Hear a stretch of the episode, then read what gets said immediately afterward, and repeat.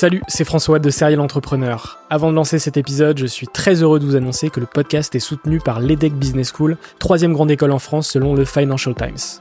L'entrepreneuriat se démarre très souvent à l'école, et vous le savez, nombreux et nombreux sont les entrepreneurs qui ont créé leur premier projet pendant leurs études. L'ambition de l'E D H E C, c'est de former ces étudiants entrepreneurs à avoir un impact positif sur le monde au travers de leurs projets. L'école a ainsi intégré l'impératif de responsabilité globale dans sa stratégie, tant au niveau de ses incubateurs que de ses cours et de ses initiatives académiques. Au sein de ses campus de Lille, Nice, Paris à Station F ou encore à Berkeley en Californie, elle accompagne les startups grâce à sa méthode unique d'entrepreneuriat, Responsible Entrepreneur by Design, une approche innovante permettant d'intégrer les enjeux économiques, sociétaux et environnementaux au cœur de leur modèle de développement, et ce, dès leur création. L'objectif de l'E D H E C, faire émerger un nouveau modèle de start-up adaptable à tout projet qui intègre pleinement les enjeux de responsabilité. Chaque année, ce sont ainsi plus de soixante-dix nouvelles start-up qui intègrent ces incubateurs. Si vous souhaitez en savoir plus, n'hésitez pas à vous rendre sur w w w point e d h e c point e d u. Je vous souhaite une excellente écoute et vous dis à très vite.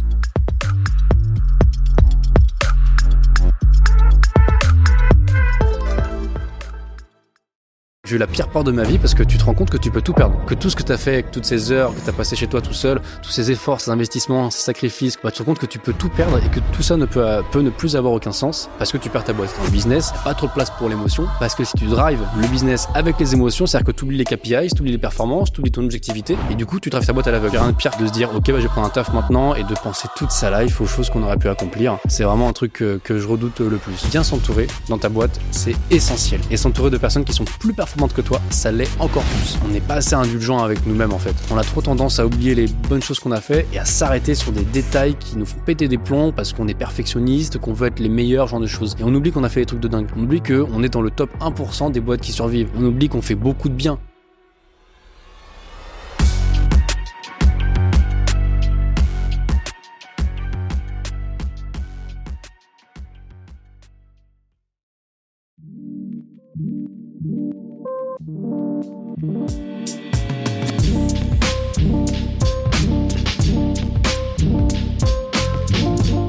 Bienvenue sur Serial Entrepreneur. Je suis François Allet, fondateur du podcast, et depuis deux mille dix-sept, je pars à la rencontre d'entrepreneurs remarquables.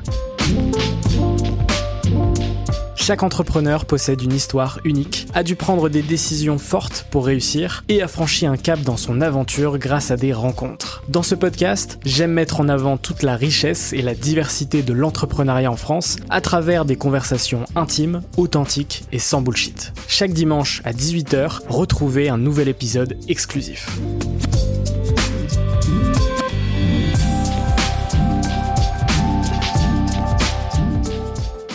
Bonjour à toutes et à tous et bienvenue sur Serial Entrepreneur, le podcast des entrepreneurs. Aujourd'hui, je suis très heureux de recevoir William Montagu. Salut William, comment tu vas ? Ça va très bien, écoute, je te remercie. Je suis très heureux de te recevoir dans le podcast. Ma première question, et tu la sais peut-être déjà, euh, c'est de savoir dans quel environnement est-ce que tu as grandi ? Dans quel environnement est-ce que j'ai grandi ? euh, bah, pas tellement dans un environnement entrepreneurial. Ma mère, elle travaille chez, chez Pôle emploi. Mon père, il travaille dans l'édition musicale. Donc, c'est pas des, des métiers totalement... Euh, De, de, de, de, d'espace pour entreprendre à quelque niveau qu'il soit. Euh, j'ai grandi donc à Paris, dans le quinzième, là où je vis toujours chez mes petits-parents. Et euh, il n'y avait pas tellement de place à la maison pour le milieu artistique. Il n'y a pas eu tellement trop de dessins, ce genre de choses. Euh, mais j'ai eu la chance à l'école, notamment au collège, de tomber sur un super prof d'art plastique. Et c'est lui qui m'a donné, qui m'a donné la force d'aller dans cette branche créative et qui, plus tard, a fait de moi un entrepreneur, je pense. Donc ta première passion, c'est le dessin du coup ? Ouais, c'est ça. C'est vraiment le dessin. Je dessinais des, des B D, des, des personnages, genre de choses. Je faisais aussi un petit peu de, du bricolage, mais c'était l'art plastique mmh. qui m'a au collège fait comprendre que bah ok, t'as plein de matières qui sont pas dingues, mais t'en as une qui est vraiment cool, qui est l'art en l'occurrence. Et si tu bosses bien dans toutes les autres matières, et bah tes études d'après, ton métier d'avenir, ça pourrait être faire de faire de l'art plastique. Okay. Et euh, bon, il s'avère qu'aujourd'hui je fais plus de l'art plastique, mais ça m'a donné en tout cas la motivation à l'époque pour euh, me donner à fond pendant mes études. Comment est-ce que tu as vécu tes, tes études ? Il était comment euh, le William euh, étudiant ? Mmh. Bah, Alors, le... Il y a deux phases dans les ouais. études. Il y a la première phase euh, collège, lycée, euh, et cetera. Et ensuite, les, les études post-bac. Mais comment est-ce que tu étais mmh. justement ? Est-ce que tu as évolué aussi au fil des années ? Ouais, il y a une vraie évolution. Moi, en primaire, alors maternelle, primaire, collège, j'étais très turbulent. Et très peu performant à l'école. Mais alors, mais très très peu performant. Euh, pour la simple et bonne raison que j'étais pas motivé. c'est un peu comme ce que j'expliquais avant, c'est-à-dire que quand tu es en cours, euh, euh, au-delà des études, sup- des études supérieures spécialisées, quand tu es en école, on te demande de te motiver pour un avenir que tu ne connais pas du tout. On te demande de bosser des dizaines d'heures par semaine, de faire deux trois heures de travail en rentrant le soir chez toi, de porter des sacs à dos qui pèsent trois tonnes, de te focus sur des cours. Tu te dis, mais Pythagore, quand est-ce que je vais l'utiliser, quoi, tu vois ? Et on ne te donne pas les armes, euh, ni les outils pour deviner quel sera ton avenir et pour trouver ta motivation. Et du coup, moi, j'avais beaucoup de mal à avancer sans motivation et juste à répondre, entre guillemets, aux ordres, aux devoirs, et cetera. Et euh, jusqu'au moment où j'ai découvert l'art plastique. Et j'ai trouvé cette passion qui m'a motivé pour toutes les autres matières. Et c'est là, donc après le collège, où j'ai pu passer dans un lycée spécialisé. C'est un lycée avec une licence art appliqué, S T D deux A, donc c'est sciences et techniques du design et des arts appliqués. Aujourd'hui, ça n'existe plus. Et en fait, c'est un genre un, un gros programme général avec une lourde option en design, art plastique, sculpture, tout ce que tu veux. Et en fait, ça, ça te permet de te spécialiser ensuite en école supérieure sans avoir à faire de, avoir à faire de prépa ou de mise à niveau, genre de choses. Et euh, j'étais très mauvais au collège. Et je suis devenu très très bon au lycée. J'étais major de ma promo, j'ai eu dix-neuf au bac, tu vois. Mes parents, ils étaient littéralement sur le cul parce que ça n'arrive pas, genre de revirement de situation à la base. Et derrière ça, donc, super bac, super école de design. Et ensuite, je suis arrivé en école supérieure à Olivier de Serres, une école de design industriel. Et euh, là, c'était encore très créa. Et j'ai beaucoup, beaucoup kiffé. Euh, donc, on designait pas mal de produits, euh, d'objets. Mais ce qui me manquait, c'était euh, la vente, le marketing. Parce que maintenant que je fais des superbes ventes, superbes lampes, mettons, comment est-ce que je fais pour les vendre? Comment est-ce que je les propulse à travers le monde? Et ce qui me manquait, c'était les armes de vente, donc le marketing. Donc, j'ai enchaîné sur des études de marketing de luxe à l'E I M L à Paris, École internationale de marketing de luxe. Et c'était génial parce que quand tu apprends le marketing, et je pense que tu comprends un peu de quoi je parle, tu as un monde entier qui s'ouvre à toi. C'est, euh, c'est assez dingue. Tu te rends compte que le marketing est partout. Tu te rends compte que tu es sans arrêt manipulé par lui. Tu te rends compte comment bien l'utiliser aussi. Et euh, du coup, ça, ça m'a pas mal ouvert les yeux. Et donc, je savais designer des produits, je savais les vendre. Il manquait plus qu'à savoir faire des sites web pour commencer à monter ma propre boîte, quoi, en gros. Donc ensuite, j'ai fait une formation accélérée sur comment faire son premier site internet avec Staff.me Academy, une super boîte qui propose des formations. Et euh, ça m'a donné le, le kickstart pour euh, me lancer un peu dans la vie euh, entrepreneuriale. Donc, t'es un créa à la base et très rapidement, tu t'es rendu compte que bah, une créa, enfin, de la créa sans marketing, sans communication, sans vente, bah, ça n'a pas véritablement euh, d'intérêt. Hmm. T'aurais pu rester euh, artiste, tu penses, ou euh... J'aurais pu rester, j'aurais pu rester artiste si, j'ai, si j'étais resté ignorant par rapport au marketing. Mais dès que tu, tu comprends un peu le marketing, enfin, tu te dis mais pourquoi passer à côté? Tu te rends compte que t'es manipulé. Mieux vaut, mieux vaut s'équiper pour affronter euh, cette vie-là que, que de la subir à cent pour cent. Et euh, être artiste, euh, créer pour créer, c'est une vraie passion. Mais euh, je pense que ça, tu peux, tu peux difficilement vivre de ta passion. En tout cas, moi, je n'y arrive pas.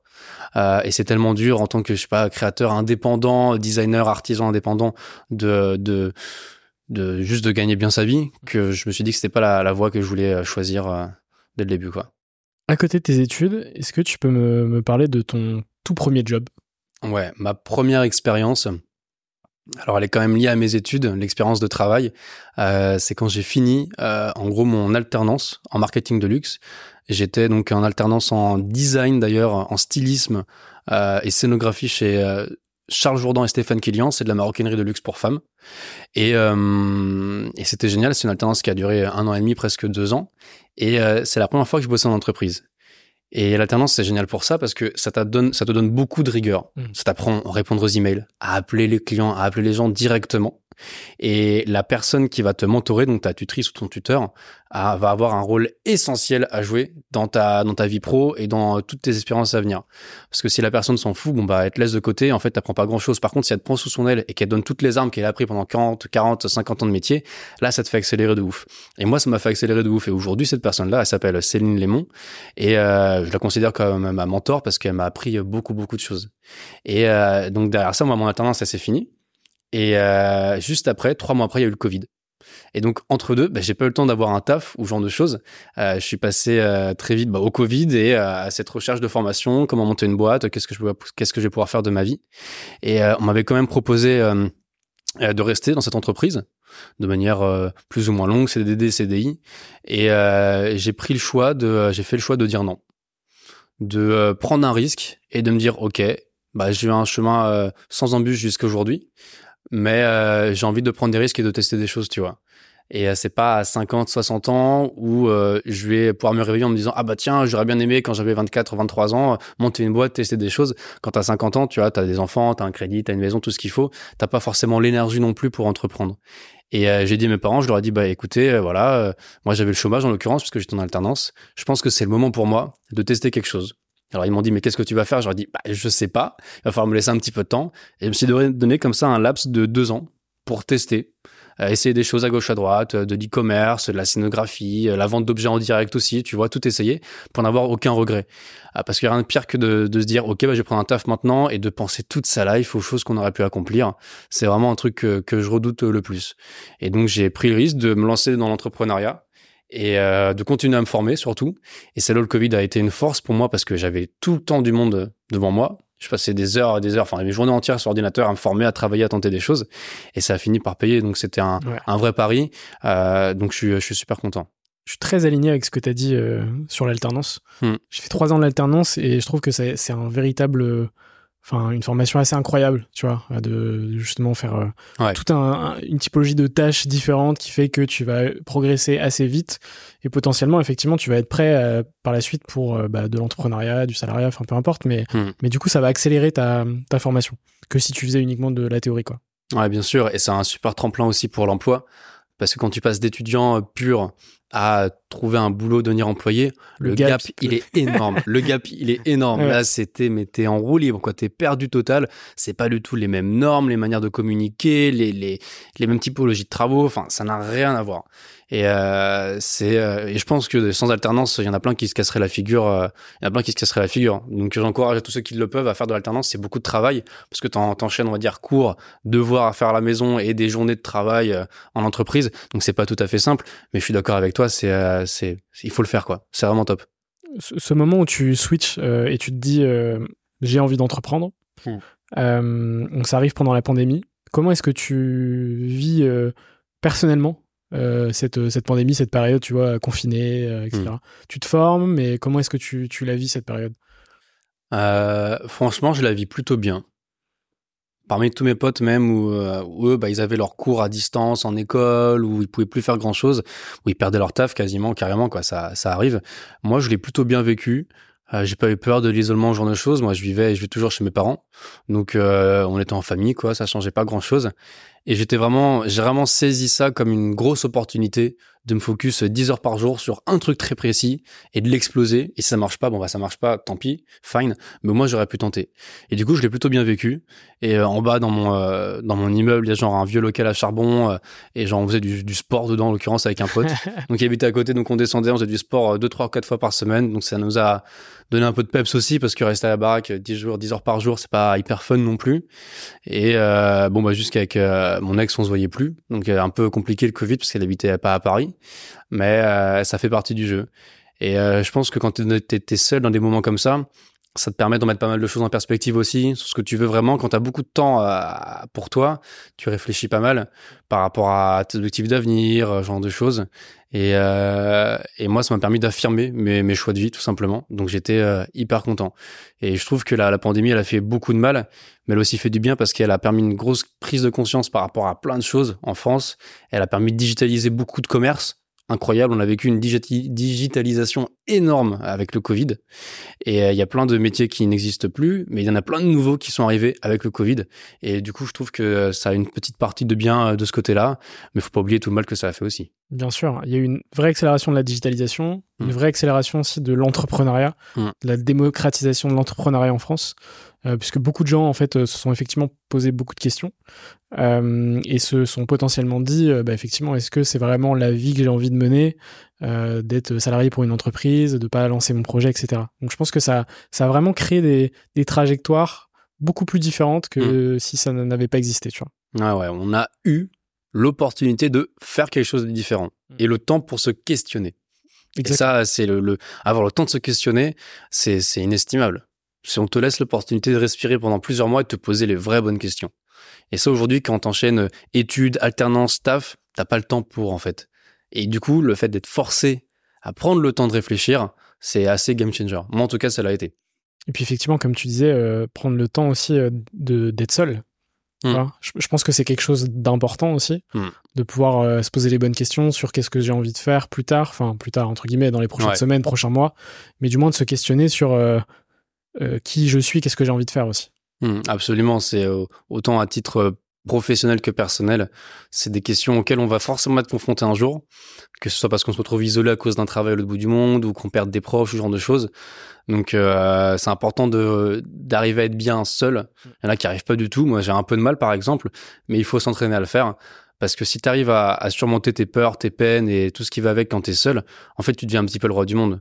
Tu as entre guillemets plus besoin de personne et tu dépends plus de personne surtout. Et euh, c'est là où tu bats tous ceux qui euh, n'ont pas eu cette force d'esprit de euh, sortir de leur zone de confort et d'arriver à se battre et à trouver des solutions euh, solo, à ne plus être assisté. Alors c'est hyper dur, c'est un mindset euh, hyper euh, carré quoi. Mais quand tu es obligé de le faire, tu te rends compte vite que tu dépasses beaucoup beaucoup de personnes qui n'ont pas réussi à le faire. Et ça je trouve que c'est une super arme. Hein. Quand tu quand tu arrives à, à voyager seul par exemple, moi dans mes recrutements, tu vois, je demande je pose des questions par rapport au voyage et je dis aux gens voilà, est-ce que vous voyagez? Oui, où, comment? Seul, à plusieurs.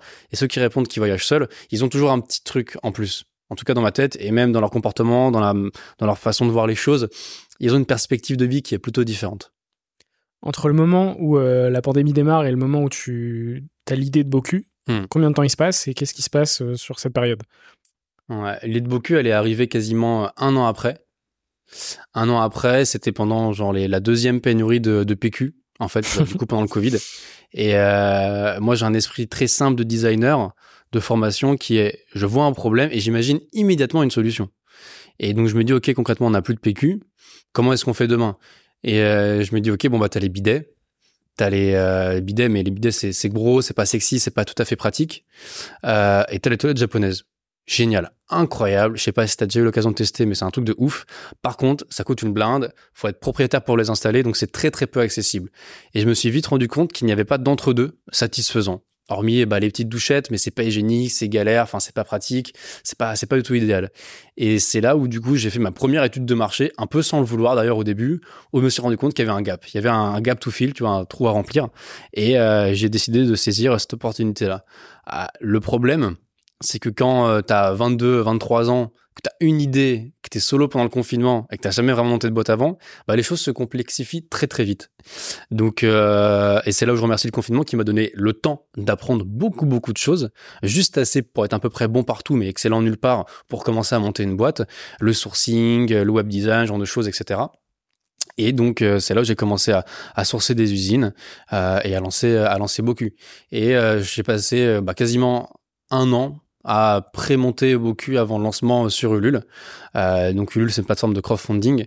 Et euh, j'ai eu l'idée de faire ça sur la forme d'un lancement de pré-vente sur Ulule pour pas avoir avancé trop de fonds. Parce que déjà, avancer les fonds pour faire un prototype, ça coûte une blinde. Et c'est les seuls vrais frais que j'ai eu, ça et les frais publicitaires. Parce que c'est moi qui fais toute la direction artistique, c'est moi qui fais tous les logos, le graphisme, le shooting photo, le site web, le packaging, tout, tout, tout, tu vois. Et du coup, c'est cool parce que ça m'a pas coûté cher, pas trop cher, on va dire, de lancer ma boîte. Mmh. Mais après, t'es vite dépassé quand ça sent flamme. Et euh, il m'a fallu euh, bah, juste un prototype, une bonne vidéo publicitaire, un script sympa, euh, une vidéo simple, tu vois, mais un script sympa, une, euh, une landing page et un Ulule pour que ça explose et que ça fasse le buzz. Et on a prévendu genre quatre mille produits en un mois. On est le projet le plus financé dans la catégorie santé et bien-être sur Ulule à ce moment-là pour un montant de trois cent cinquante mille euros. Donc euh, pour moi, c'était considérable. Déjà, faire de l'argent sur Internet, psychologiquement, j'étais là, hmm, je sais pas comment ça va le faire. Et euh, parce qu'il faut savoir que j'ai bossé neuf mois sur le truc, sur le projet, sans faire entrer aucun sou. Et donc, euh, c'est pas, c'est pas dingue psychologiquement. Et jusqu'au jour du lancement sur Ulule, je ne savais pas si ça allait fonctionner. Et la première journée, je me rappelle, euh, il était onze heures et on avait lancé la, on avait ouvert la vente genre à minuit le, le, la veille. Et euh, on avait fait vingt-cinq mille euros, genre il était onze heures du matin. Et j'étais mais vraiment sur le cul. Et c'est là où tout vient, tout devient concret, tout devient très très très réel. Et euh, là, je me suis dit, OK, là, il va falloir se staffer, il va falloir s'entourer des meilleurs parce que moi, William, tout seul, de vingt-deux, vingt-trois ans, qui a jamais monté de boîte, encaisser tout ça, c'est pas possible. Et c'était pas une responsabilité que je pouvais assumer tout seul. Et donc, très vite après ça, au bout de quelques mois, j'ai fini par euh, commencer à m'entourer. Et euh, Boku, euh, Boku est né à ce moment-là, quoi. Ouais, c'était vraiment ma question. Effectivement, comment est-ce que tu as vécu ça? Parce que le, le fait que ça prenne de l'ampleur assez rapidement, euh, en termes de, de finances, mmh. ça peut, ça peut faire peur aussi, tu vois. Effectivement, à vingt-trois ans, sans, sans expérience entrepreneuriale. Ouais. Je ne sais pas comment tu es entouré à ce moment-là. T'es entouré par euh, des gens, des... Euh... Non, franchement, non. Donc, c'est un peu la roue libre. C'est-à-dire que quand t'as une problématique, t'as ah bah c'est, potentiellement... c'est « Allô, Google, comment ça va ?» J'appelle des potes qui ont monté des boîtes ouais. un peu à, à gauche, à droite. Je suis pas tellement entouré, un petit peu quand même, mais pas plus que ça. Et euh, le truc très drôle, quand tu reçois trois cent cinquante mille euros d'Ulule, ou juste d'argent, c'est que t'as pas envie de les rendre, en fait. Enfin, t'as, t'as, t'as, t'as, dès que tu perds un euro, t'as mal, t'as mal, ouais. t'as vraiment mal, tu vois. Et... payer les premiers stocks, les machins, les trucs, ça, ça peur. Part vite. En fait, t'as tellement galéré à obtenir cette somme-là, tu t'es tellement acharné pour l'avoir que t'as pas du tout envie de t'en séparer. Et euh, c'est là où j'ai commencé à formater mon cerveau au mindset de l'investisseur qui investit X milliers d'euros dans du stock parce qu'il sait qu'il va pouvoir en tirer X milliers d'euros derrière. X milliers d'euros en, en, en, en communication, en ads, en freelance, ce genre de choses, parce que derrière, ça va rapporter plus. Et donc, c'est le mindset de dépenser un peu aujourd'hui pour gagner plus plus tard. Mais sur le moment, ça fait, ça fait peur. T'as, t'as, t'as hyper peur. C'est comme si t'avais gagné une fois au loto et tu décidais de jeter, de jeter le ticket, tu vois. T'as, c'est difficile de, de, de recommencer à gagner. Et ben, j'avais, j'étais un peu dans ce mindset-là au début.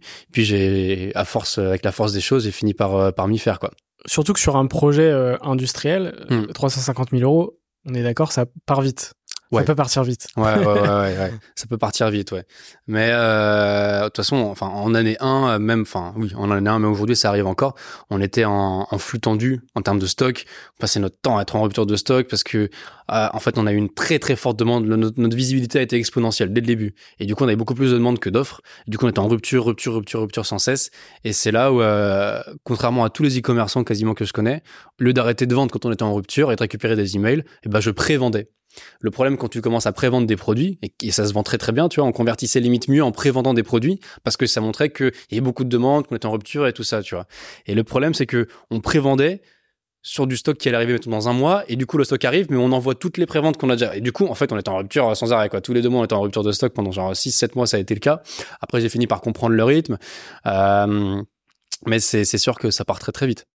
Et, et la relation client, parce que trois cent cinquante mille euros derrière, c'est beaucoup de gens. Ouais. Comment est-ce que tu gères ça, le, le fait que ces gens t'envoient des messages? Ouais. Bah, alors à l'époque, euh, je répondais tout par email. Je recevais des, mais des milliers d'emails, littéralement. Je passais bien cinq six heures par jour. Et ça, ça m'est arrivé pendant trois mois, je pense, à répondre à tous les emails à la mano, moi, euh, sur Facebook, sur Instagram, euh, sur LinkedIn, ça arrivait aussi. Et, euh, et surtout, je répondais à quasiment tous les commentaires de toutes les pubs qu'on faisait sur Facebook. Et il y en avait beaucoup de pubs et beaucoup, beaucoup de commentaires parce que nos vidéos, elles étaient partagées des dizaines de milliers de fois. Et donc, tu avais ce côté viral qui, avec beaucoup d'interactions dans les commentaires, c'est ce qui générait aussi la viralité. Et donc, euh, ça, me, ça me tenait à cœur hein, d'engager la conversation avec ces gens-là et de liker, de répondre, d'envoyer un petit smiley, des blagues de merde à gauche, à droite. Et c'est ce qui a fait la force de Boku et c'est ce qui a créé le cœur, cœur, cœur même de la communauté des Boku, des Bokusiens, on les appelle, qui est très engagée, qui adore notre humour. Et donc, euh, le fait d'avoir dû faire ça, moi, tout seul, pendant trois mois, ça m'a permis de comprendre pas mal de choses, de comprendre toutes les peurs, toutes les craintes et toutes les attentes de nos clients. Et ça, c'est vrai que quand tu arrives à comprendre ces trois piliers-là, quand tu montes une boîte, toi, tout seul, en fait, t'as plus aucun doute derrière sur comment driver ta boîte. Quand tu connais les peurs, les craintes et les doutes de tes clients, c'est parfait. C'est la meilleure chose qui puisse t'arriver. C'est comprendre pourquoi est-ce qu'un client n'achète pas, pourquoi, et comprendre pourquoi est-ce qu'un client n'est pas satisfait de ton produit. Si tu arrives à comprendre ça, fine, ta boîte, elle va exploser, quoi, tu vois. Et si tu comprends que tu peux pas pallier à ces problèmes-là, bah, c'est que ta boîte, elle va couler. Mais au moins, tu le sais en avance et tu peux, euh, tu peux t'arranger, quoi, on va dire.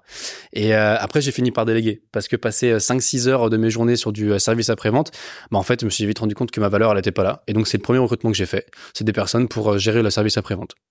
Comment ça s'est passé, justement, le fait de passer de, bah, d'entrepreneur à recruteur hmm. et ensuite à manager? Ouais. Ah, c'est pas facile, hein. C'est pas facile. Le plus dur, surtout au début, c'est d'allouer sa confiance à d'autres personnes. Euh, un petit peu à l'aveugle. C'est toujours délicat de se dire que euh, t'as des personnes qui vont faire un taf et elles vont, a, a priori, forcément moins bien le faire que toi.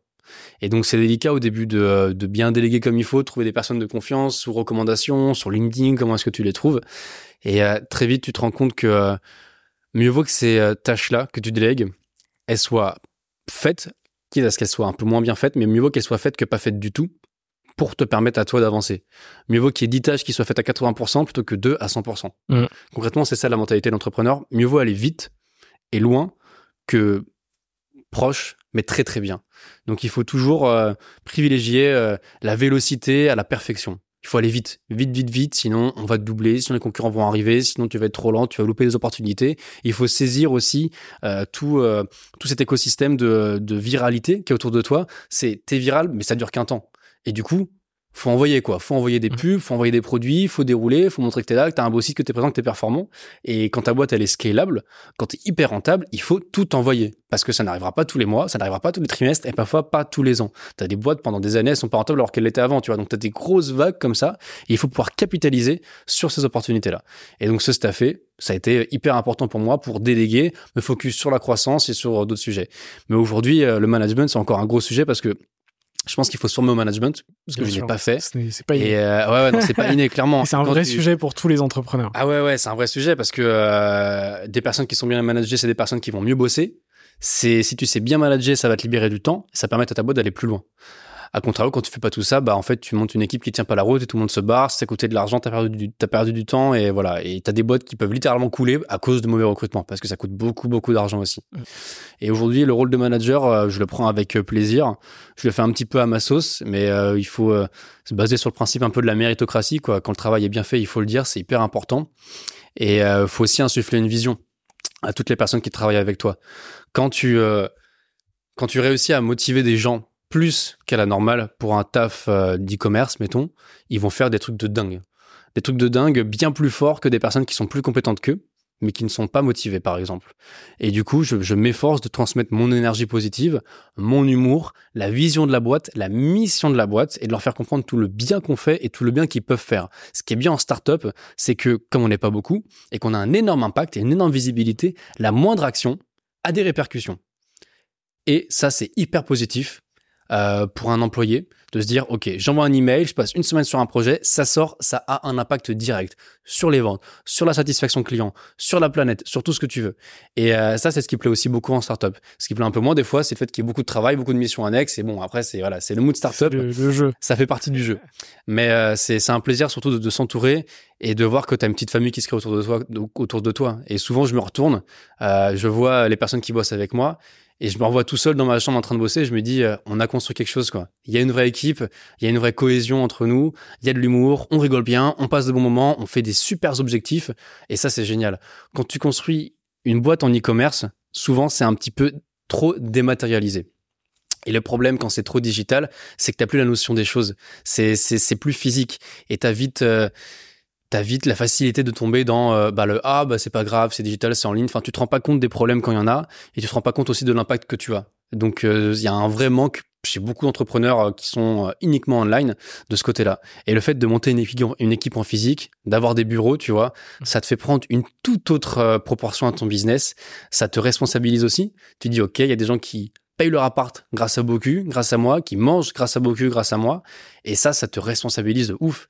Et moi, en tant que founder, ça me motive énormément à toujours donner le maximum de ma personne pour ma boîte, pour eux et pour tous nos clients. Ouais. Aujourd'hui, t'es, t'as un associé, euh, ouais, Gérard. Co- comment, ça. comment ça s'est passé la rencontre et le, le fit humain avec lui? Alors, la rencontre s'est faite assez naturellement. Euh, en fait, j'ai un ami designer produit qui nous a mis en relation, qui nous a mis en commun. Euh, non, j'ai un ami Euh, en commun qui s'appelle Tom euh, et qui nous a mis du coup en, en relation. Lui, il est designer. Et en fait, moi, en montant Boku, j'ai vite compris qu'il fallait euh, euh, que j'ai un bras droit avec moi. Donc, un directeur général associé, qui est Gérard aujourd'hui. Euh, je savais qu'il fallait quelqu'un de jeune, euh, qui avait un peu d'expérience, qui avait faim et qui avait des compétences que je n'avais pas. Moi, je suis très créatif. Je suis aussi très bon en marketing, mais je le suis beaucoup moins en côté performance, par exemple. J'ai de très bonnes notions, mais pas autant que Gérard. Et du coup, Gérard et moi, c'est comme ça qu'on se répartit un peu les tâches. Moi, je suis le créa, marketing, et euh, lui, c'est le côté perf. Il va driver la boîte aux K P Is, il va s'assurer de la rentabilité, il va driver aussi euh, pas mal de prestataires. Euh, et moi, je suis euh, la vision. J'insuffle le chemin, la direction, la mission. Euh, et c'est comme ça qu'on fonctionne entre nous. Et même humainement parlant, on est très différents.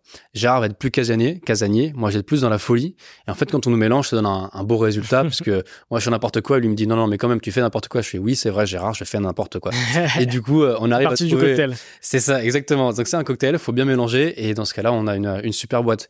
Et euh, donc lui, il est de quatre-vingt-dix-neuf. Donc euh, voilà, il a un an de moins que moi. Il est très très jeune aussi. Et euh, du coup, il a faim. Et euh, il est en veille constante sur tout ce qui se fait euh, en e-commerce, en business. Et je pense même qu'il a un meilleur sens business que moi. Et c'est pour ça que je l'ai des prix. Il y a des choses pour lui qui vont lui paraître évidentes et qui ne vont pas l'être pour moi. Et c'est pour ça que bien s'entourer dans ta boîte, c'est essentiel. Et s'entourer de personnes qui sont plus performantes que toi, ça l'est encore plus. Hormis Gérard, dans la boîte, tout le monde est plus vieux que moi. Tout le monde. Et parce qu'ils ont plus d'expérience, et ça je l'ai voulu, ils sont plus âgés. Et euh, je trouve que c'est un, c'est un vrai plus, quoi. Ouais, c'est hyper, hyper important, justement. Et je mmh. pense que c'est peut-être euh, dans le top trois des choses euh, qui font partie du socle d'un, d'un projet qui réussit ou non. Ouais. C'est effectivement le fait de bien s'entourer. Et après, effectivement, tu as le fait de bien exécuter, et cetera, et cetera. Mais le fait de bien mmh. s'entourer, c'est hyper important. Et c'est d'autant plus important dans les moments euh, difficiles. Parce que quand tout va bien... Euh, c'est facile, entre guillemets. Ouais. Mais dans les moments difficiles, quand t'es bien entouré, t'as d'autant plus de, de force pour euh, développer ta boîte. Ah, bien sûr, dans les moments de doute, on est très liés. Quand ça va mal, ben, on est très liés aussi. Et on, à deux, en fait, le stress, il est pas divisé par deux, il est divisé par cinquante, quoi. Euh, parce qu'on se dit, OK, bon, bah, ça, c'est arrivé. Et très vite, tu te focuses sur comment faire pour que ça aille mieux, comment tu te focuses sur l'après et pas sur ce qui s'est passé avant. Euh, quand t'as un problème de manière générale, soit perso ou pro, bah, le problème, il est arrivé à un moment A, tu vois. Et toi, bah, t'avances dans le temps, donc t'es déjà au moment B. Mais ça sert à rien de revenir sans arrêt au moment A en te disant « Ah mince, c'est pas bien ce qu'on a fait. Ah, je stresse, j'aurais dû faire ci, j'aurais pu faire ça. » C'est pas la question. Toi, il faut que tu te projettes sur le moment C, D, E, F, G et te dire « Qu'est-ce que je peux faire de mieux à l'avenir pour que ça n'arrive plus, pour que ça n'arrive pas et comment je peux améliorer la situation si elle est améliorable. » Mais il faut arrêter de, de, de, de, de se flageller et de revenir sans arrêt dans le passé. Et avec Gérard, du coup, on va beaucoup de l'avant et quand on a un qui reste un peu trop sur le point A, on se tire chacun de notre côté pour se dire « Non, viens, on va vers l'avant. » On est en rupture, c'est comme ça. On a oublié ça, c'est comme si, et cetera, et cetera. Ouais. Et euh, comme on est tous les deux très jeunes aussi, bon bah, on est ok avec l'idée de faire des erreurs. Et avec beaucoup des erreurs, je peux dire que j'en ai fait et on en a fait un paquet, tu vois. Mais on sait qu'on les fera plus à, à plus tard dans le temps et mieux vaut les faire au début qu'après parce que quand tu fais des grosses erreurs de débutant à des gros niveaux, ça devient désastreux, quoi. Et puis, et puis les erreurs, ça fait partie de l'apprentissage. Mais le plus important, effectivement, c'est de ne pas les refaire ouais. et d'apprendre justement à les corriger par la suite et de les anticiper. Mmh. Et je considère que quand toi-même, tu fais l'erreur une fois, tu la refais plus jamais, tu l'apprends vraiment. Tandis que si on te dit « Attention, tu vas faire peut-être l'erreur deux », tu te dis « Oui, oui, oui, oui, ok, fine, très bien ». Bah en fait tu l'as fait l'erreur et mince quoi, tu l'as pas, t'as pas appris la leçon. Et donc euh, c'est un peu, euh, c'est l'éducation, euh, comme je sais pas, quand tu peux te blesser quand t'es enfant. Si on te dit attention tu vas tomber, tu fais bah oui bah peu importe tu vois. Tant que t'es pas tombé, tant tu sais pas, pas tombé, tu sais, sais pas, pas que ça fait mal. Mais ouais. quand tu tombes et que tu sais que ça fait mal, là tu fais ah ok je vais faire attention, tu vois, je vais faire mes lacets, ce genre de choses. Ouais. Ah ok je vais bien surveiller que le prix est bon sur le site, que le pop-up est bien là, que les stocks ont bien été commandés, et cetera, et cetera. Donc on a une une vraie une vraie culture de l'erreur chez Boku et même chez nos prestataires. Moi je suis ok avec les erreurs tu vois. Euh, les erreurs d'oubli ça arrive. Euh, les erreurs de compétence c'est autre chose. Quand quelqu'un n'est juste pas performant. Là, c'est un petit peu différent. Je, je le prends de manière un, un petit peu différente. Je laisse quand même plusieurs chances, tu vois.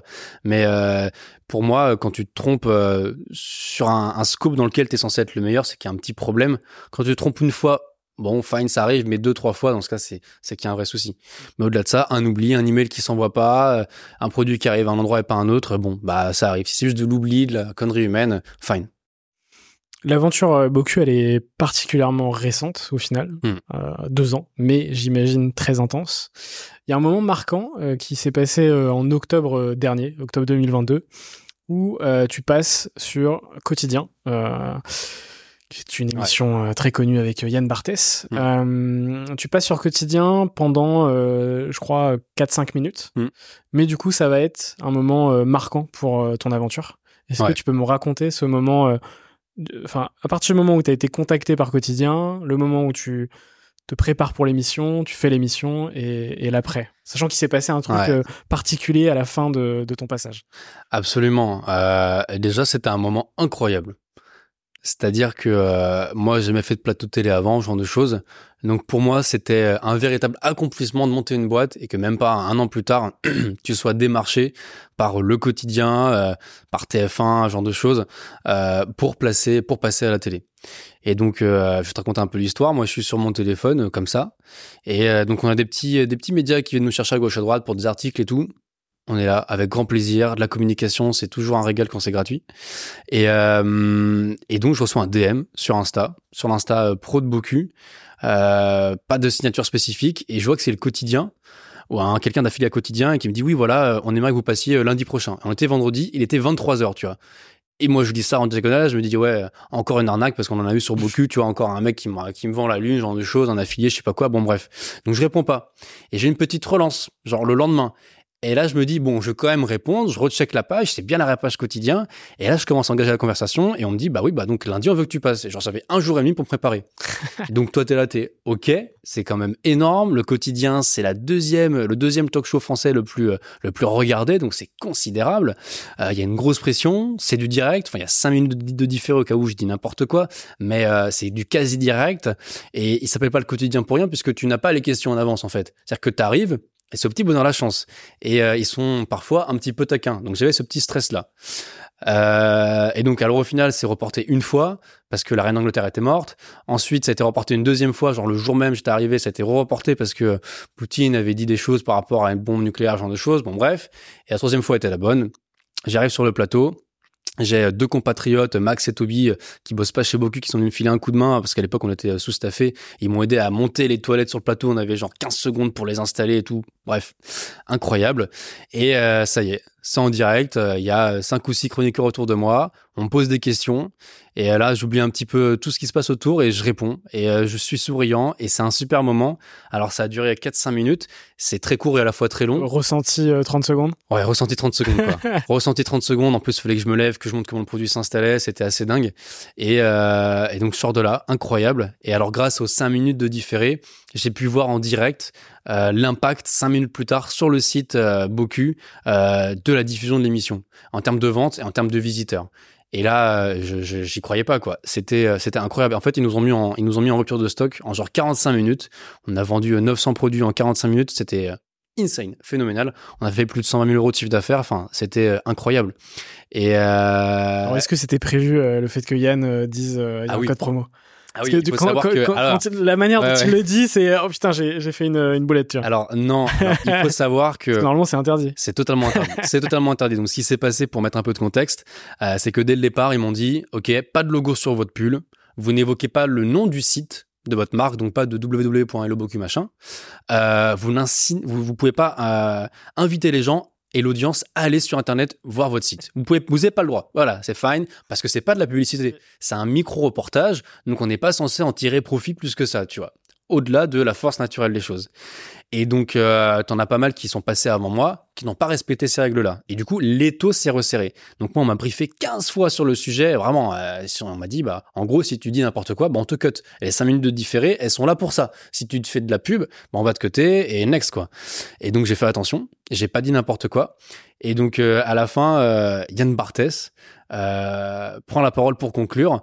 Et me dit, oui, et alors j'ai vu que ce soir, il y avait une promotion jusqu'à minuit, c'est ça, sur le site web. Et moi, je suis là, c'est en en direct, je me dis, oulala, qu'est-ce que je réponds à ça?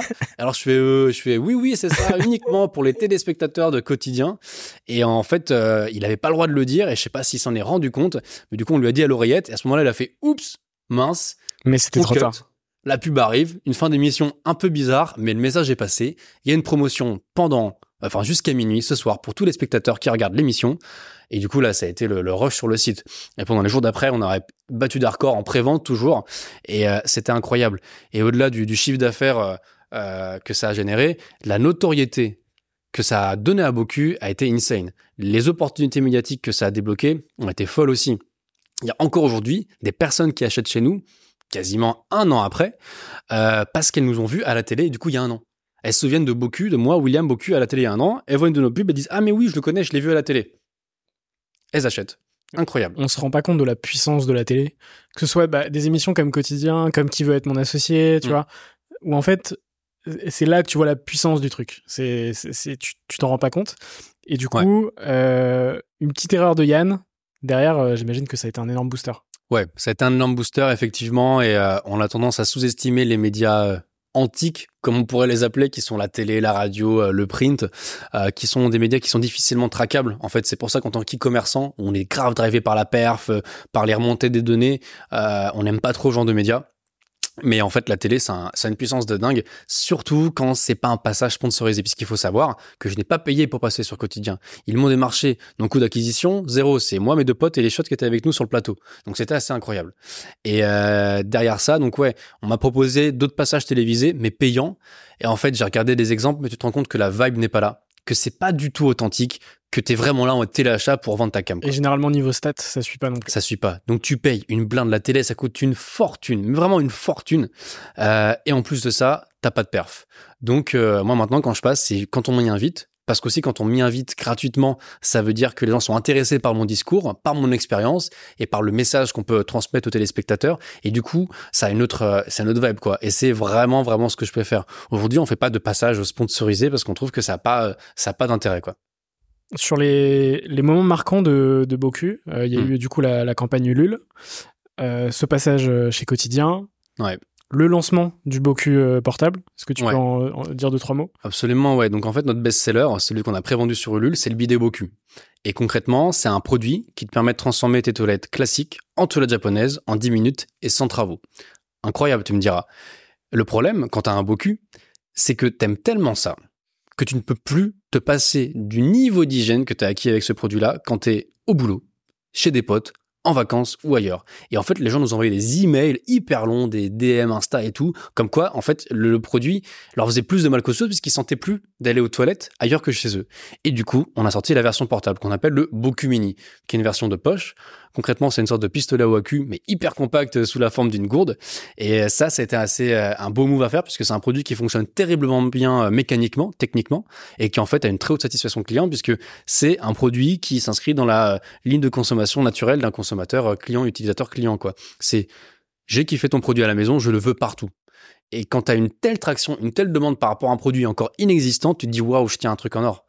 Et, euh, et chez Boku, en fait, là, c'est, c'est ce qui nous a toujours drivé, c'est la satisfaction et les retours clients. C'est ce qui nous drive encore aujourd'hui. C'est eux qui nous donnent les idées de nos prochains produits. Là, on a des produits qui arrivent, j'en parlerai après, et c'est eux qui nous ont donné les idées. C'est eux qui drivent un petit peu aussi euh, ma ligne, ma mission, ma vision, parce que quand tu montes une boîte euh, tout seul, euh, quand tu montes une boîte en passant par euh, Ulule, en fait, t'as un cœur d'acheteur qui est très fort, qui est très engagé avec ta marque, tu, tu vois. Crées, tu crées une première base de, d'audience, ouais. de communauté. En fait. Ouais, ouais, ouais, c'est comme une énorme coloc, en fait. Et du coup, si tu veux un nouveau lave-vaisselle, bah, tout le monde vote. Et bah, c'est un peu la même chose pour les produits Boku, sans mauvais jeu de mots. Euh, en fait, on, on envoie plein d'emails avec des sondages où euh, on engage, on engage des bêta-testeurs, on leur pose plein de questions, on leur envoie des produits en avant-première pour qu'ils testent, qu'ils nous fassent leur retour. Et ça nous permet d'avoir des vrais data et de se dire que quand on lance un produit, on sait qu'il va fonctionner.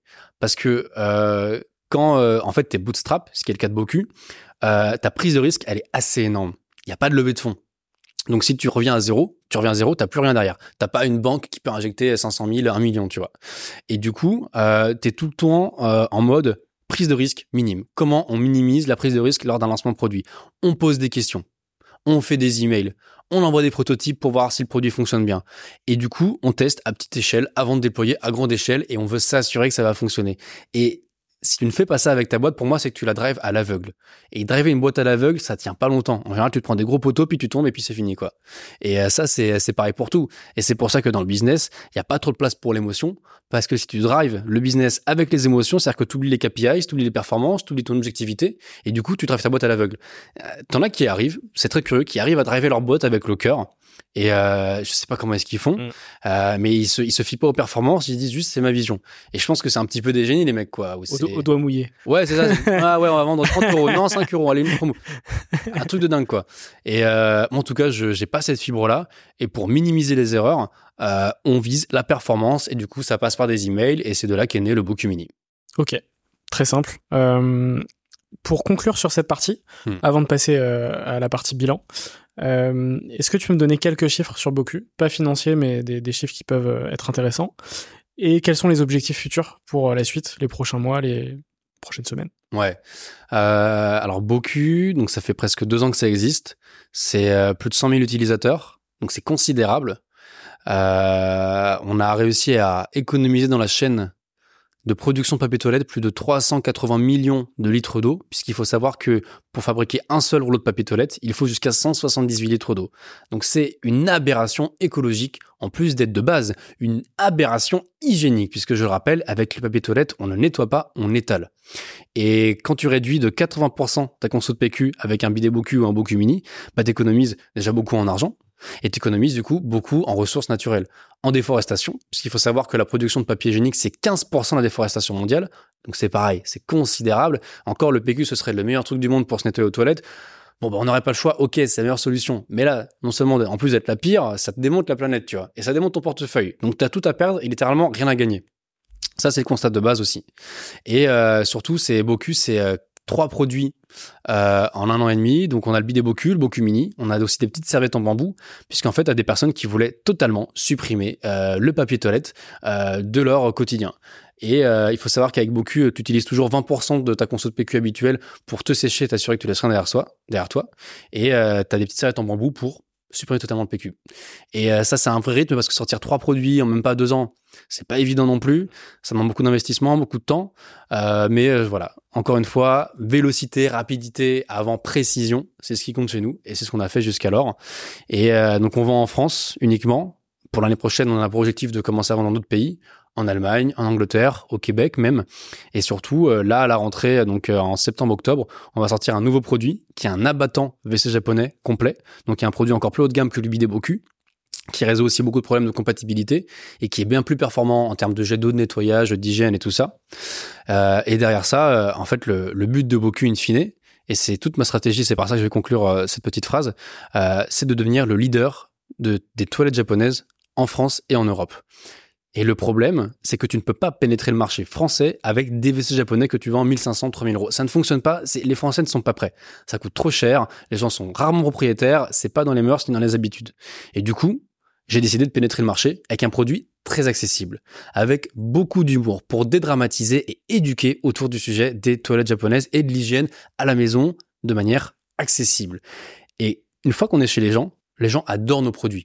Et c'est là où on continue à les éduquer et on monte en gamme, on monte en gamme. Et aujourd'hui, tu as près de soixante-dix pour cent de nos acheteurs qui sont prêts à monter en gamme avec nous en achetant des produits chez nous. Et ça, on sait parce qu'on fait des sondages avec eux. Et c'est comme ça qu'on drive la boîte. Et je sais à peu près combien de produits, combien de C A on va réussir à faire euh, sur nos prochains produits qu'on va sortir dans les mois qui arrivent parce qu'on sait combien de nos clients vont les acheter à peu de choses près. Et donc, ça nous permet de pas mal anticiper. Et le but, in fine, c'est de vendre des vraies grosses toilettes japonaises parce qu'on sait que concrètement, c'est l'avenir. Et là, on se placera en tant que leader comme Toto peut l'être en Asie et au Japon. Ouais. Ok, super clair. On va pouvoir passer à la partie bilan avec deux petites questions. Yes. Euh, la première, c'est quel a été le moment le plus difficile de ton aventure ? Ah, le moment le plus difficile de mon aventure. Hmm.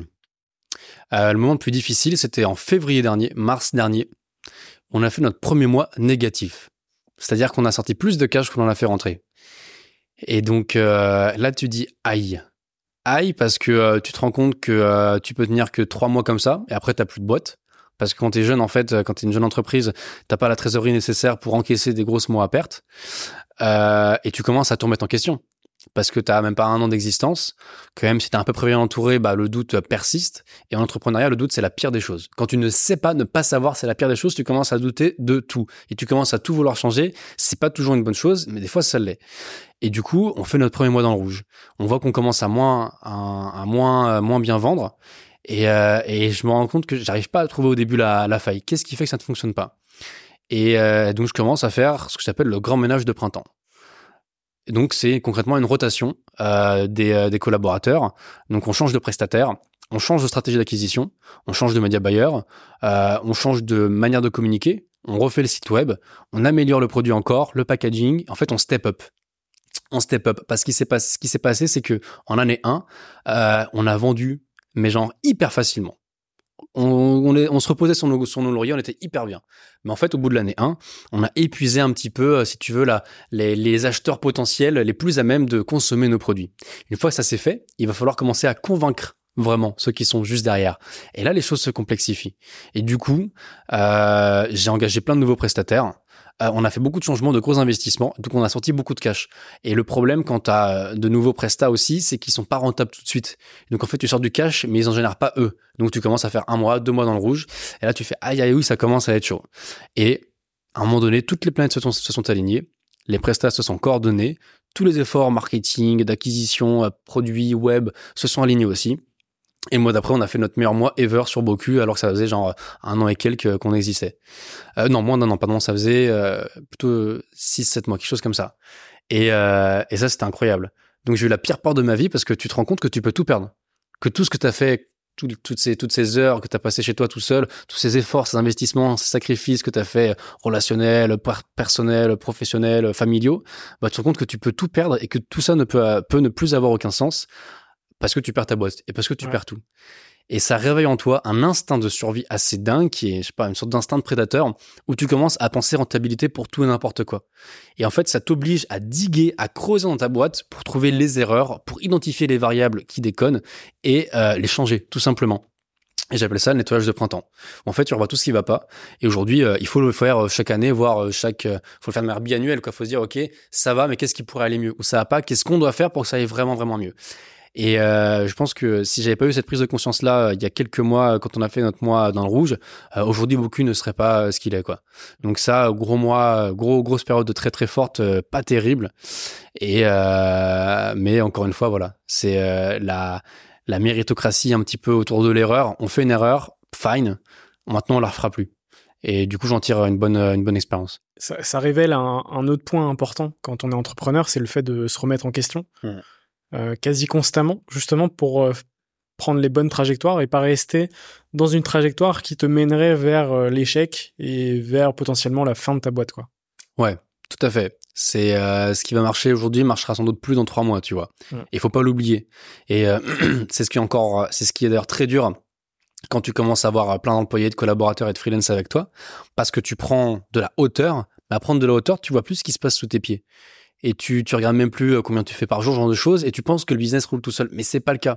Il faut sans arrêt faire des réunions d'équipe, s'assurer que toutes les tous les échelons sont bien en place, euh, sinon ta boîte elle part en freestyle et tu vas fouiller un petit peu et tu te rends compte que tu as plein de piliers qui sont plus du tout comme tu les avais laissés, qui sont dégradés parce que t'as pas été là comme il fallait quoi, parce que t'as pas mis des bons rapports en place, ce genre de choses, et du coup il faut se remettre en question, vérifier que tout va bien tous les mois, tous les trimestres, il faut faire ce qu'il faut parce que à, à, à donner trop de laisse surtout, hein, et je parle pas des prestats spécialement, bah en fait, ta boîte, euh, elle, elle marche plus. Ouais. Et en fait, t'es sans cesse obligé d'aller chercher de la croissance et de t'améliorer, puisque, enfin, le, l'économie est grandissante. Et en fait, si, si l'économie avance et que toi non, bah en fait, tu deviens vite perdant. Il faut sans arrêt outrepasser l'économie, le pouvoir d'achat, les freins des gens par rapport à l'achat de X ou Y produits. Il faut sans arrêt aller de l'avant, mais sur tous les points, sur tous les points. Si tu stagnes, tu vas te faire dépasser. C'est simple. Donc, il faut sans arrêt se remettre en question et essayer de donner le meilleur de soi-même. Et il n'y a pas de, de fin à ça. C'est pour ça qu'être entrepreneur, c'est le combat de toute une vie. Tu peux toujours mieux faire. Tu peux toujours mieux faire. Toujours aller chercher plus loin. Et le jour où tu pourras plus aller plus loin, c'est que tu auras monté la boîte du siècle, que tu vendras comme pas possible, que tu auras le produit, euh, le produit incroyable qu'on cherche tous, tu vois. Mais d'ici là que tu l'as, en théorie, il euh, y a beaucoup de temps qui peuvent s'écouler.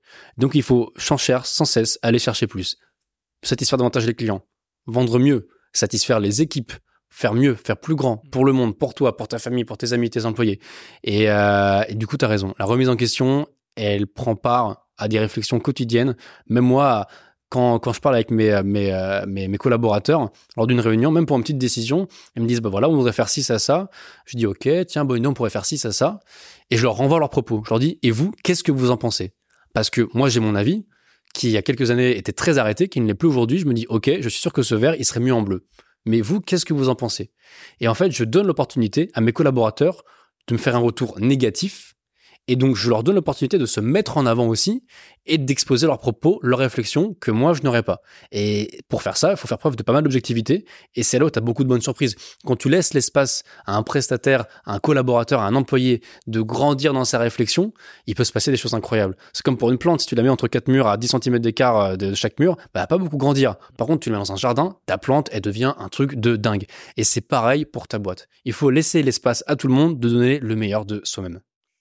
On a parlé du moment le plus difficile. Euh, mmh. Ma deuxième question pour cette partie bilan, c'est quel a été le moment le plus marquant positivement de ton aventure? Je crois que ça reste, euh, ça reste la campagne Ulule. Ça aussi, euh, c'est con, mais le premier million. Parce que quand tu parles, quand tu commences à, à réfléchir en millions, tu te dis qu'il y a un truc qui, qui, est, qui s'est fait, quoi. Quand tu arrives à faire ton premier million, t'y crois pas, déjà. Et curieusement, une fois qu'il est fait, bah ceux d'après, c'est anecdotique. Et très vite, en tant qu'entrepreneur, tu te rends compte que t'es pas un zéro près sur la facture. Tu te rends compte que ta mission, elle va largement au-delà. Et une fois que t'es sécurisé financièrement, tu commences à avoir une vision très différente des choses, de ta boîte et de l'impact que tu peux avoir positif sur euh, la terre, sur euh, tes employés et tout ce qui va avec, tu vois. Et pour moi, c'est une des meilleures choses que j'ai pu apprendre avec Boku, parce qu'au début, je pouvais être motivé par l'argent, comme beaucoup d'entrepreneurs qui veulent réussir, mais très vite, je l'ai plus été. Et aujourd'hui, je regarde plus combien est-ce qu'on peut faire, je regarde plus combien est-ce que je peux gagner, je regarde qu'est-ce que je peux faire de mieux. Et ça, c'est incroyable. Et je m'en suis rendu compte un petit peu euh, au lancement d'Ulule, quand j'ai commencé à comprendre que je pouvais faire de l'argent, je pouvais vraiment monter un vrai business. Donc c'est comme si j'avais eu neuf mois où, euh, de préparation pendant lesquels, avant le lancement de Boku sur Ulule, ma confiance en moi a été mise entre guillemets, entre parenthèses, parce que tu sais pas encore si ça paye. Ça paye, tu dis ok, j'ai les moyens, je peux le faire. Et quand tu l'as fait, quand tu arrives à ton premier million, tu te dis ok, qu'est-ce que je peux faire de mieux. Et euh, avoir cette ouverture d'esprit, avoir eu les, les, les, les yeux ouverts par rapport à ça, pour moi, c'est, c'est, ça a été un truc de dingue. Ça m'a permis de voir, mais à, à dix, quinze, vingt ans en avance, plutôt qu'à qu'est-ce, combien je vais faire le mois prochain, combien je vais faire cette année, euh, et cetera. On va pouvoir passer à l'avant-dernière partie du podcast, mm-hmm. sur l'entrepreneurial mindset et un peu de vie perso aussi. Ok. Euh, la première, c'est est-ce que tu peux me parler d'une rencontre qui a marqué ton aventure ? Absolument. Euh, j'ai rencontré une fille qui s'appelle euh, Willow, qui a monté une boîte qui s'appelle Malucette. Et c'est des culottes, enfin non, c'est des tangas menstruels pour femmes. Et euh, elle fait un taf de dingue. Euh, elle a son associé Robin. Et à deux, c'est-à-dire que les deux, il y en a un qui était ébéniste, l'autre, elle était mannequin. Et ils n'avaient aucune notion entrepreneuriale, mais rien du tout. Aucune école de commerce, aucun background euh, en e-commerce, ce genre de choses, commercial, rien du tout. Et ils ont réussi à monter une boîte de dingue. Euh, ils convertissent très très bien et ils ont réussi à fédérer une communauté autour d'un projet. Et c'est une, c'est une communauté qui est tellement engagée qu'ils peuvent se permettre de faire des erreurs qu'aucun autre e-commerçant pourrait faire. Et pour moi, des boîtes comme ça, qui sont motivées par une mission, qui est de redonner, redonner de la force aux femmes, par exemple pour Malucette, il me semble que c'est ça, euh, iront beaucoup plus loin que des boîtes qui arrivent avec des millions d'argent, des millions d'euros à investir en marketing, en communication et autres, mais qui sont creuses. T'as plein de boîtes, elles sont creuses de sens. Elles prennent un business model bête, un produit bête, elles le mélangent, elles prennent un peu les meilleurs prestats, elles balancent, on fait des ventes, ok, fine, génial. Mais t'as zéro impact, t'as zéro création de valeur. Et Willow, avec Malucette, elle a réussi à créer un truc de dingue. Et ça m'a un petit peu ouvert les yeux parce que euh, je me suis rendu compte à quel point la, la mission euh, et les valeurs que tu donnais à ta boîte pouvaient être importantes.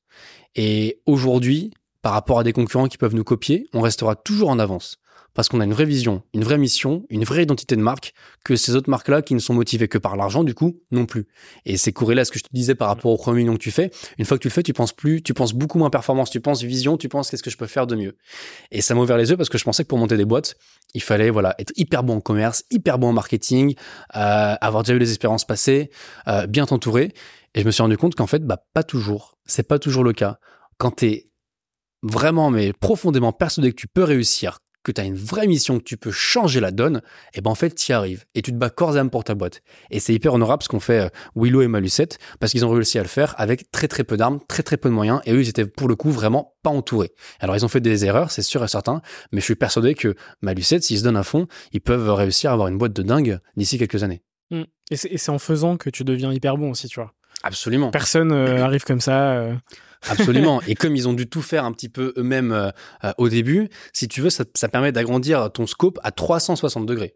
Et donc là, après, dès que tu engages un prestat dans la boîte, comme tu as dû tout faire avant lui et tout seul, eh ben en fait, tu comprends ce qu'il va faire. Tu vas aussi mieux le recruter. Tu vas pouvoir mieux le driver, mieux le manager. Il va faire de meilleurs résultats. Et ta boîte, elle va du coup aller mieux. Et ça, c'est assez incroyable. C'est-à-dire que eux, demain, je sais qu'ils pourraient monter une boîte tout seul, pareil, sans trop de prestat. Parce qu'ils ont appris à faire, par la force des choses. Ils ont fait beaucoup, beaucoup d'erreurs. Mais c'est ce qui fait qu'aujourd'hui, ils sont très, très bons parce qu'ils ne les refont plus, ces erreurs. Et ça, je trouve que c'est incroyable. C'est quoi pour toi le, le plus important dans ta vie d'entrepreneur ? Pour moi, le plus important dans ma vie d'entrepreneur, c'est l'innovation et la prise de risque. C'est encore une fois ne pas me reposer sur mes lauriers. C'est de me dire que demain, je peux tout perdre. Me dire que chaque jour, je dois prendre les meilleures décisions pour donner le meilleur de moi-même, pour créer la meilleure des boîtes. Et ça, je trouve que c'est un, un très beau combat que celui de se battre pour la performance. Euh, parce que quand tu te reposes euh, trop, enfin, moi, ça m'excite plus, quoi. C'est pour ça que je veux pas être employé. Et si je, je sais que peut-être qu'un jour, euh, Boku, ce sera devenu une boîte euh, qui tourne trop, trop bien. Et j'ai plus de risque. En fait, peu importe la bêtise que je fais, bah, ça aurait pas trop d'impact. Et moi, je suis passionné par l'entrepreneuriat avant tout, avant tout et par euh, l'aventure. Et moi, ce que je cherche, c'est une aventure. Moi, je cherche à entreprendre. Et si dans dix ans, euh, je vends des plantes, et ben pour moi, ce sera incroyable parce que ce sera une nouvelle aventure entrepreneuriale.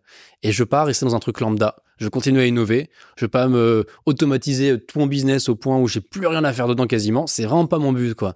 Moi, je veux m'amuser. Je veux prendre des risques. Et à cinquante ans, soixante ans, là, ok, les risques, ce sera fini. Mais d'ici là, je vais vivre à fond. Je vais apprendre tous les jours. Je vais faire plein d'erreurs et me dire que demain, peut, tout, tout, euh, tout peut s'arrêter. Apporter aussi euh, beaucoup de valeur à toutes les équipes et son entourage. Être reconnaissant. Et euh, l'entrepreneuriat, c'est, c'est très bon pour ça aussi parce que, euh, en fait, on est des humains qui testons de nouvelles choses et on les construit ensemble. Et en fait, Boku, euh, c'est moi le fondeur, mais Boku, c'est toute une équipe derrière, finalement. C'est mon bras droit et tous les collaborateurs qu'on a avec nous. Et ça, faut pas l'oublier. Et pour moi, l'entrepreneuriat, du coup, c'est, c'est une superbe aventure, mais c'est une aventure qui est commune avant tout. Mmh. Et euh, ça la rend d'autant plus belle. Réussir tout seul, c'est bien. Réussir à dix, en fait, c'est mieux. Parce que tout le monde est content, tout le monde a apporté sa pierre à l'édifice et t'as construit une cathédrale plutôt qu'une petite chapelle, tu vois. Et ça, c'est incroyable parce que t'as un impact phénoménal sur plein, plein de choses. Bah, c'est clair que quand c'est collectif, euh, ah oui. c'est beaucoup plus satisfaisant, tu vois. Ah, bien sûr. Pour finir là-dessus, moi, j'ai, j'ai une vraie volonté de vouloir aussi dans vingt, trente, quarante ans me retourner et euh, me rendre compte que j'ai fait plus que du cash, tu vois. Me retourner avec des zéros sur mon compte, ça me fait plus vibrer. Quand t'es jeune, au collège, au lycée, waouh, ok, oui, tu rêves, tu vois des vidéos sur Internet des mecs qui réussissent. En fait, ça te fait vibrer un temps, mais ce temps, il est très, très vite révolu. Et derrière, tu te rends compte que tu vas avoir un vrai impact et que l'argent, c'est, c'est un détail dans tout ça. Et du coup, j'essaie aujourd'hui d'avoir le meilleur impact, de construire de vraies, vraies choses. Et ça, c'est vrai que Boku m'a permis de changer de vision par rapport à ça. Et c'est ce qui me motive aujourd'hui le plus, c'est de construire quelque chose de, d'incroyable. Ma dernière question pour cette avant-dernière partie, c'est comment est-ce que tu relis euh, le pro et le perso ? Est-ce que, est-ce que tu le relis ou, mmh. ou est-ce que c'est une seule et même chose ? euh, J'essaye vraiment de séparer. Moi, je suis plus mentalité work hard and play hard, tu vois. Euh, je me donne à fond pour mon boulot et euh, j'essaie de me déconnecter au maximum, mais j'y arrive pas du tout. Euh, je travaille pas avec mes amis, par contre, dans le taf. Euh, ou alors très très très très peu sur des missions où il n'y a pas beaucoup d'impact euh, parce qu'encore une fois quand tu fais rentrer les amis, tu fais rentrer l'émotionnel et l'émotionnel n'a pas sa place si tu prends des décisions rationnelles. Et donc pour moi le pro et le perso doivent être écartés l'un de l'autre. Alors je sais que tu as des entrepreneurs qui sont en couple par exemple et qui arrivent à faire des choses incroyables entre eux. Euh, moi je pense pas pouvoir le faire. Euh, et même tu vois euh, mon Gérard, mon associé, on est hyper potes, hyper proches, mais on sait qu'il faut pas qu'on passe trop trop de temps ensemble non plus, sinon on va finir par s'entretuer.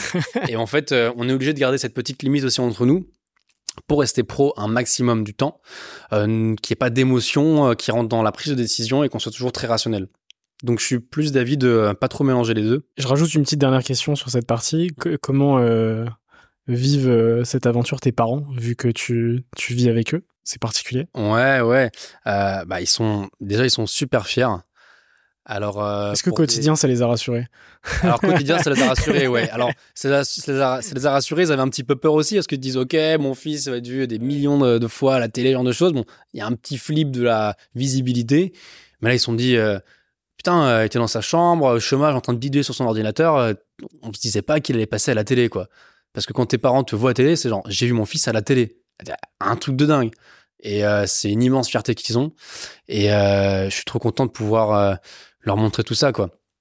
Alors, par contre, le rythme euh, à la maison, c'est un peu délicat parce que je suis rarement à la maison. J'ai des rendez-vous pro tout le temps, le soir, le matin, à gauche, à droite. Donc, je cours, euh, je cours tout le temps, quoi. Mais euh, ils sont hyper fiers. Et euh, autant, d'autant plus fiers d'avoir euh, tenu toutes ces années-là.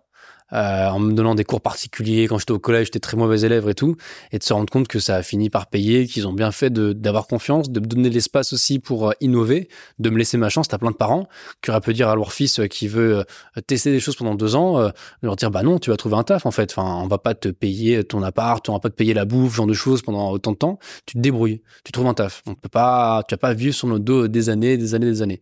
Et eux, ils ont pris, ils ont pris le risque de me donner l'opportunité de faire ce que je voulais faire. Et aujourd'hui, je pense que c'est l'un des meilleurs choix qu'ils ont pu faire.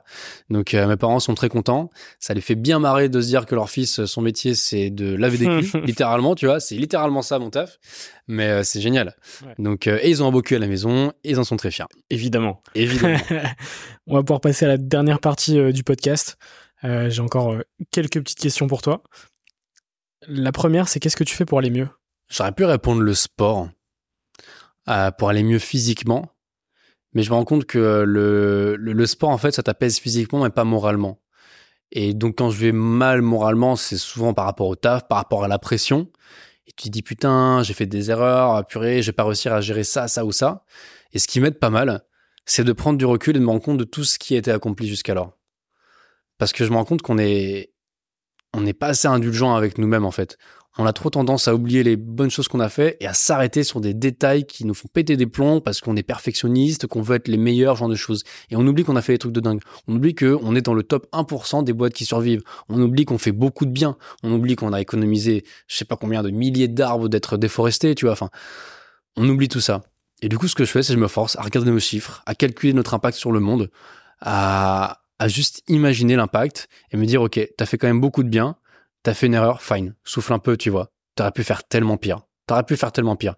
Et ça, ça me fait beaucoup de bien, de prendre du recul sur mes accomplissements euh, professionnels. Ok. C'est quoi ton plus grand rêve ?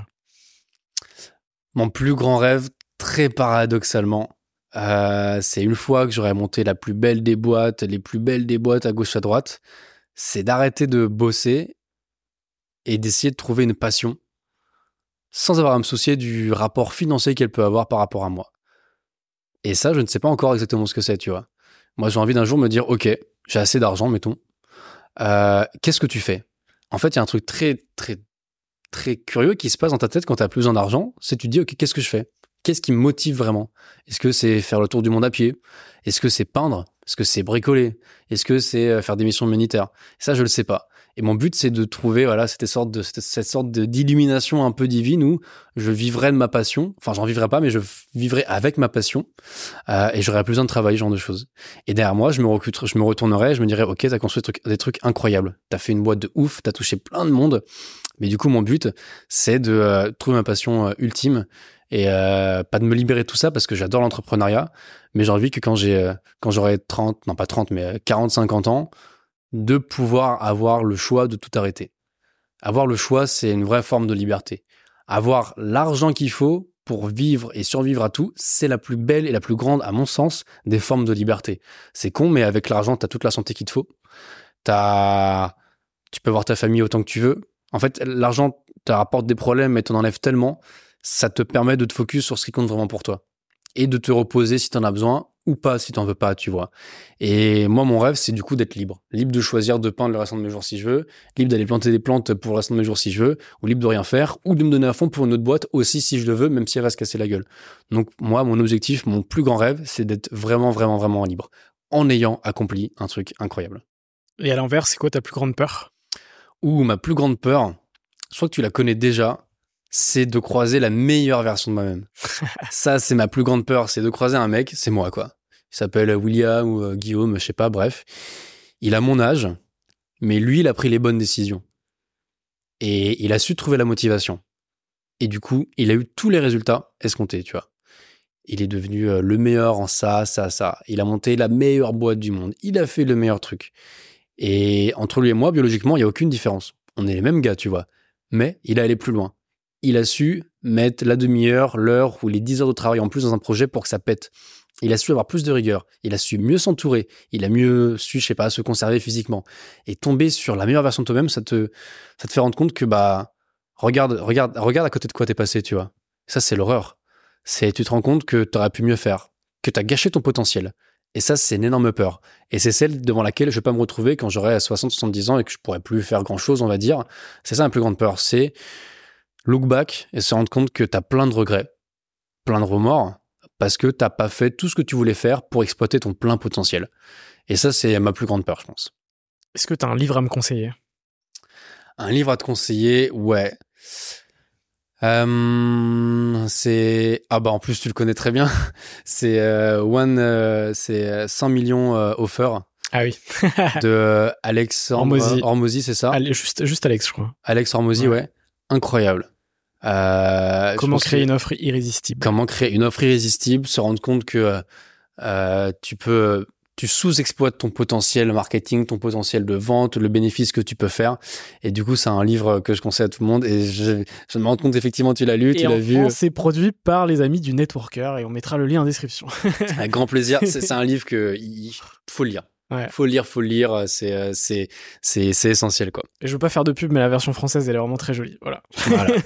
Et elle est sortie euh, il y a quelques semaines en France, donc c'est, c'est quand même cool. Ouais, j'ai vu ça sur Insta, effectivement. Et je crois qu'Alex Hormozi sort son nouveau livre en septembre euh, aux États-Unis, donc euh, ça mm. sortira en France, je pense, euh, dans les prochains mois aussi. Parfait, on va l'acheter. Voilà, une petite pub gratuite. Yes. Est-ce que t'as un film ou une série à me conseiller? hmm, C'est une bonne question. Euh, série, euh, j'aime bien Suits. C'est une série ouais. sur des avocats qui est très cool. On l'a déjà recommandé. Ouais. Ah, franchement, elle est super bien. C'est une série qui date peut-être de deux mille sept, donc pas tout à fait récente, mais c'est un entre-deux entre euh, Doctor House, mettons, et, euh, et je sais pas, un peu Dexter. Ou... Enfin, t'as de l'action, mais t'as beaucoup de réflexion. Et euh, même si t'es pas avocat, en fait, ça te projette dans un monde où le business est maître, où tu dois prendre des décisions rapidement, de manière très, très précise. C'est très engageant. Ça reflète beaucoup la réalité aussi. Ça te permet de te projeter sur pas mal de situations. Et, euh, et j'aime beaucoup parce que tu sors de cette série-là, tu te sens plus intelligent. Ce qui n'est pas toujours le cas quand tu regardes une série sur Netflix, tu vois. Donc, euh, c'est plutôt cool. J'aime bien la regarder. Ça me fait, ça me fait bien kiffer, ouais. Ok. Bah, je note la reco. Euh, y a-t-il une question que tu aurais aimé que je te pose, mais que je ne t'ai pas posée? euh, J'aurais aimé que tu me poses la question. Euh, quel conseil, voilà, je donnerais un... C'est une question un peu bête, mais quelle question je donnerais à un jeune entrepreneur ou une personne qui veut entreprendre sur euh, les, les risques qu'elle peut se permettre de prendre, les choix qu'elle peut se permettre de faire, les... enfin tout ça, quoi. Ça, ça tu vois, ce qui, ce qui est drôle, c'est que c'était une question que j'avais sur mes premières euh, trames. Ouais. Puis en fait, je me suis vite rendu compte que euh, chaque conseil euh, ne s'applique pas forcément à, cette, à ta situation. Et alors, il y a des conseils génériques. Ouais. Qui sont euh, très bien, tu vois, comme le fait de s'entourer. Mmh. Mais après, il y a effectivement des conseils qui s'appliquent pas forcément à ta situation. Mais ouais. vu que tu me demandes de te de la poser, évidemment, je te la pose. je, te, je te fais un retour en arrière, retour en arrière. Exactement. Ok. Et donc, je vais te la poser quand même. Euh, et du coup, est-ce que justement, tu as un conseil euh, à poser à, à un jeune entrepreneur qui se lance actuellement? Ouais, absolument. Euh, quand on dit jeune, on va dire entre vingt et trente ans. Ouais, large. Ouais, voilà. Donc, tu, tu sors d'études, tu te dis qu'il faut trouver un taf quand même, t'as envie de faire la fête parce que tu commences à avoir, à avoir un peu de pouvoir d'achat. Euh, et j'ai fait le, le choix de... Euh, et le Covid m'a un petit peu aidé, mais pas trop non plus, le, le choix de mettre pas mal de choses de côté quand même. Et je trouve que t'as un vrai gap entre euh, quand t'as vingt-cinq à trente ans, ceux qui vont subir leur, leur avenir et ceux qui le préparent aujourd'hui, tu vois. Et en gros, oui, tu peux t'éclater la tronche entre vingt et un et vingt-sept ans et avoir un taf après, ok. Ou tu peux décider de capitaliser sur ces quelques années-là où tu débordes d'énergie, de volonté et où la moindre erreur, en fait, elle est minime parce que tu es toujours chez tes parents, tu as très peu de risques. Par contre, l'impact est dingue. C'est-à-dire qu'il faut sans arrêt, et c'est le conseil que je donnais, mesurer le risque versus le reward. Typiquement, qu'est-ce que je perds à bosser un mois au McDo ? Gagner, aller à mille sept cents euros et tout mettre dans une boîte. Mon plus gros risque, c'est de perdre les mille sept cents balles. Ça, c'est le plus gros risque. Et d'avoir perdu un mois de ma vie chez McDo et un mois de ma vie à monter une boîte. Par contre, le reward, il peut être assez dingue. Ça peut être le début d'une boîte qui va faire un million, dix millions, cinquante, cent millions. Donc, le reward, il est dinguissime. Qu'est-ce que je perds à ne plus aller en soirée pendant un mois et à bosser le soir ? Qu'est-ce que je perds? Bah, juste, voilà, à plus sortir, à perdre quelques années pendant un petit mois. Ah oui, t'étais où? Ah oui, je bossais. Ok, très bien, fine. Par contre, ce que tu peux gagner, c'est des compétences de dingue qui vont te permettre d'arriver à un point que t'aurais peut-être jamais atteint dans ta life avant, à trouver le tas de tes rêves parce que t'auras bossé ton C V, bossé tes compétences, euh, et à monter une boîte, tu vois. Donc, il faut sans arrêt mesurer son ratio, mesurer sa prise de risque et y aller. Parce que sinon, t'as des regrets, des remords. Mais le temps passe très, très vite, en fait. Et les bonnes idées, elles sont prises aussi très, très vite. Et donc, il faut accélérer. Mesurer la prise de risque et prendre des décisions et se faire un petit peu violence aussi pour, euh, pour avancer. Il me reste deux petites questions. Euh, est-ce que tu as une ou un entrepreneur à me conseiller pour un futur épisode? Ah bah justement, hein, euh, Willow de Malucette, qui est la cofondatrice de cette marque de tanga menstruel. Euh, je pense que tu vas avoir un podcast qui va être très différent de ce que tu as pu avoir avant, puisque euh, elle va pas être là pour te parler des termes les plus techniques possibles. Par contre, elle, elle respire une joie de vivre et une volonté de faire mieux que tout le monde qui est incroyable. Et elle dégage une aura qui, je pense, lui a permis d'avoir cette réussite-là dans son business. Donc, Willow, voilà. Euh, ouais, assez, assez dingue. Et une autre personne, un ou une autre entrepreneur, euh, dans les boîtes que j'aime beaucoup, t'as Florent, euh, Florent de Frutjizz. Ah, euh, oui. Frutjizz, donc c'est euh, ouais. des fruits et légumes sous forme ouais. de smoothie. Donc c'est des fruits et légumes lyophilisés, séchés, sous forme de smoothie. Et euh, le mec a réussi à rendre ultra sexy la consommation de fruits et légumes. Et en fait, tu bois deux smoothies par jour et t'as ton apport euh, en légumes de cinq fruits et légumes par jour, quoi. Et c'est incroyable. Et il est passé sur Qui veut être mon associé. Et il a c'est... créé sa boîte avec sa maman. Et il a créé sa boîte avec sa mère, exactement. Ce qui est joli, quand même. Et donc là, on parle de bosser en famille, ce qui est quand même pas simple non plus. Et, euh, et c'est un gars qui est vraiment passionné par son taf, qui veut me donner le meilleur pour ses consommateurs, pour ses clients. Et euh, je pense qu'il a beaucoup à, beaucoup, beaucoup à dire euh, et la discussion sera intéressante. Donc, Florent de Frutjizz, euh, et donc entre les tangas menstruels et les shakers euh, de fruits et légumes, je pense que tu as de quoi faire. Eh bien, écoute, je note ces recos. Ma dernière question que je pose sur la totalité de mes épisodes, c'est quoi pour toi un entrepreneur ? Pour moi, l'entrepreneur, c'est quelqu'un qui ne considère pas l'échec comme quelque chose de négatif, mais comme un apprentissage. Et tu peux être un entrepreneur sportif, tu peux être un entrepreneur humain, tu peux être un entrepreneur dans le business, dans l'e-commerce. Et pour moi, entreprendre, c'est se dire « Ok, je sais pas forcément où je vais, mais j'y vais. Je vais me casser la gueule, mais c'est le kiff. C'est pas grave. C'est ça, c'est la vie. On avance, en fait. » Et te dire qu'à chaque erreur que tu fais, en fait, c'est un apprentissage en plus que tu peux mettre dans ton C V. Et pour moi, c'est ça, entrepreneur. C'est considérer l'échec comme euh, quelque chose de positif. Eh bien, écoute, ce seront les, les mots de la fin de cet épisode. Top. J'espère que ça t'a plu. C'était génial, j'ai passé un super moment. Moi aussi, c'était très cool. J'espère que toi aussi qui nous as regardé et écouté, ça t'a plu aussi. On mettra évidemment tous les liens en description. Et puis, euh, qu'est-ce qu'on peut te souhaiter à part euh, un maximum de kiff, un maximum de réussite. Puis on se dit, euh, mmh. on se reverra peut-être dans un podcast dans deux trois ans. Allez. Quand Boku sera lancé à, à l'international. Exactement, quand euh, tous les culs de France sont euh, très très propres. Exactement. Bon, merci beaucoup William. Merci pour tout.